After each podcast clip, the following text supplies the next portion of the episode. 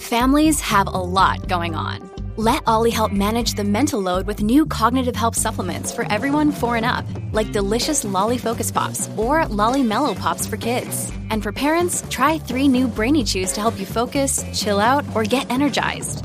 Find these cognitive health buddies for the whole fam at olly.com. That's O L L Y.com. These statements have not been evaluated by the Food and Drug Administration. This product is not intended to diagnose, treat, cure, or prevent any disease.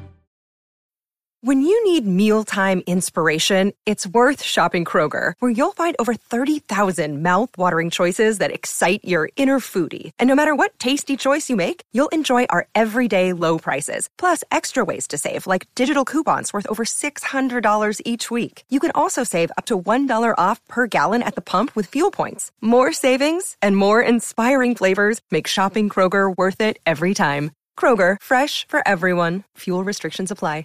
Another day is here, and you're ready for it. What to wear? Check. Breakfast, lunch, and dinner? Check. Planning for what's next and how to save for it? That's where Bank of America can help.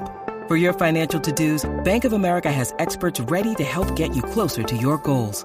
Get started at one of our local financial centers or 24-7 in our mobile banking app. Find a location near you at bankofamerica.com slash talk to us. What would you like the power to do? Mobile banking requires downloading the app and is only available for select devices. Message and data rates may apply. Bank of America and a member FDIC. From the fifth quarter studio in Madison, Wisconsin. Madison, Wisconsin. You're listening to the five minute basketball coaching podcast with our host, Steve Collins.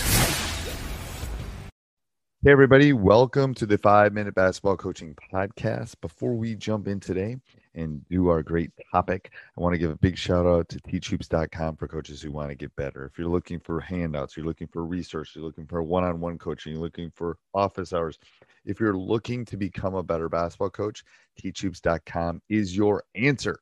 We talk about a couple different things today with shot selection and terms and kind of um, marginal gains that I can kind of see and some things that I do to kind of help us with our program. Three things. And the first thing I want to talk about is um, shot selection, long pause. Uh, uh, why shot selection? Well, I think shot selection is one of those things that you really have to deep dive into. And we deal with it a couple ways. You know, we we steal the neighbor's thing where he talks about red light, green light, yellow light. We do talk about that, and and to and to have that green light, I think is um, is a required skill and takes a lot of work. And to be able to shoot anytime you're open um, is what we want everyone to be able to do. Um, obviously, to take a 25 footer and to have a green light rather than a 12 footer that's open is a little bit different. So um, that can be earned. We we we do that in uh, our practices too. If you think you're, if we have you a yellow and you think you're green, you can definitely prove to us not only in game stats but uh, in practice.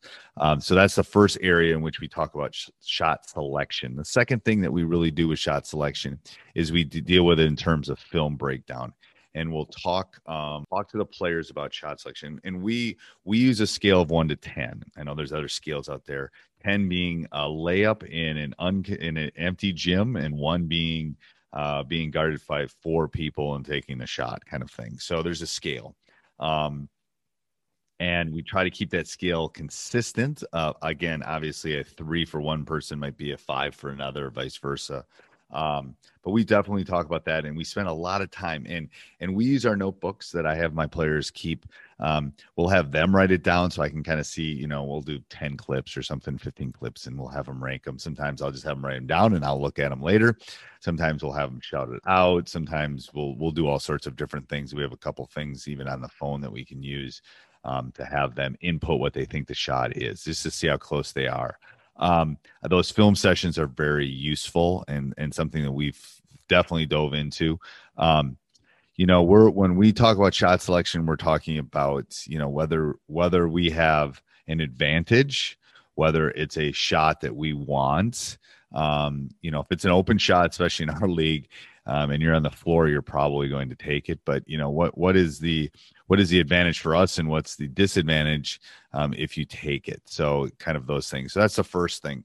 Um, second thing is I wanted to dive into terms. So I keep I don't know if I have my little notebook. Oh, I do. I have my little notebook for the people watching on YouTube, and I and I carry this around for, to always jot down ideas and stuff. And and one of the ideas that I've been kind of toying with is um, is terms. Like every family has a set of words that they use. Some are good, some aren't bad, but um, every every school has a set of terms that they use.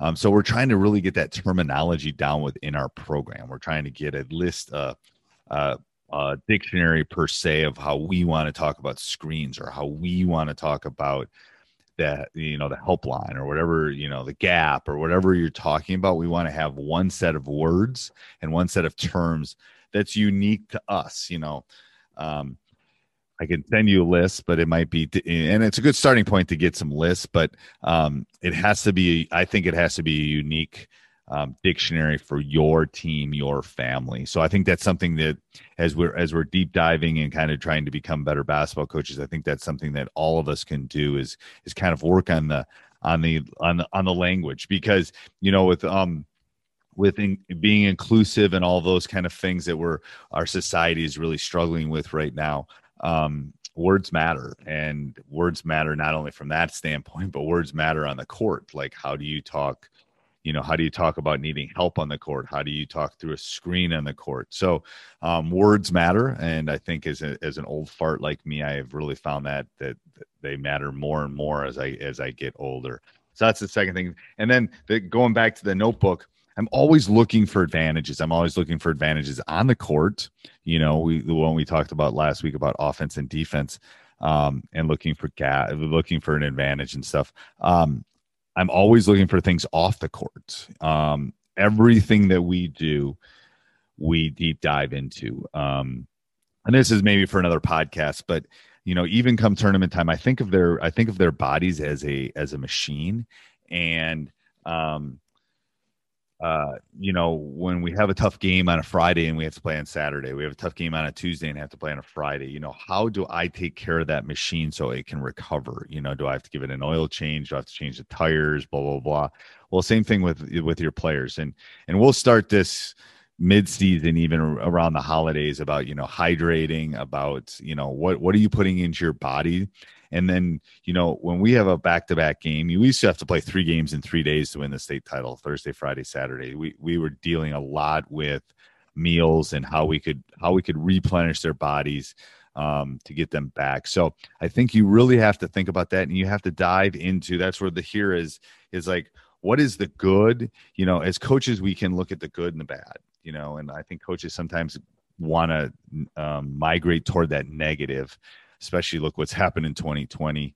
Um, we migrate toward that, but I think you have to look at what what did what's the good that came out of 2020. I didn't even have a season, but what you know is our zooms. How can we use them? Can we use them for scouting?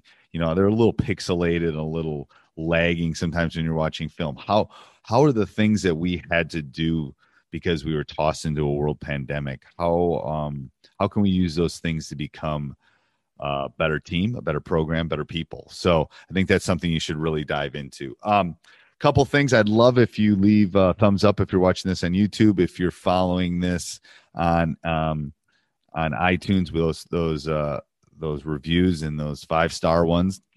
Hint, hint, really do mean a lot. I read every one of them. Um, and then go over and check out, like I said, teachhoops.com is what keeps the lights on and what allows us to keep these things coming on a regular basis. And and we would love to keep them coming um, as for as long as possible. So let me know what you think on these. Uh, hit reply or leave a comment down below if you're watching on YouTube. But if you're uh, if you're um, if you're listening to this and you have any questions or anything, Steve at teachhoops.com, and I'll get back to you. Have a great day. Sports Social Podcast Network.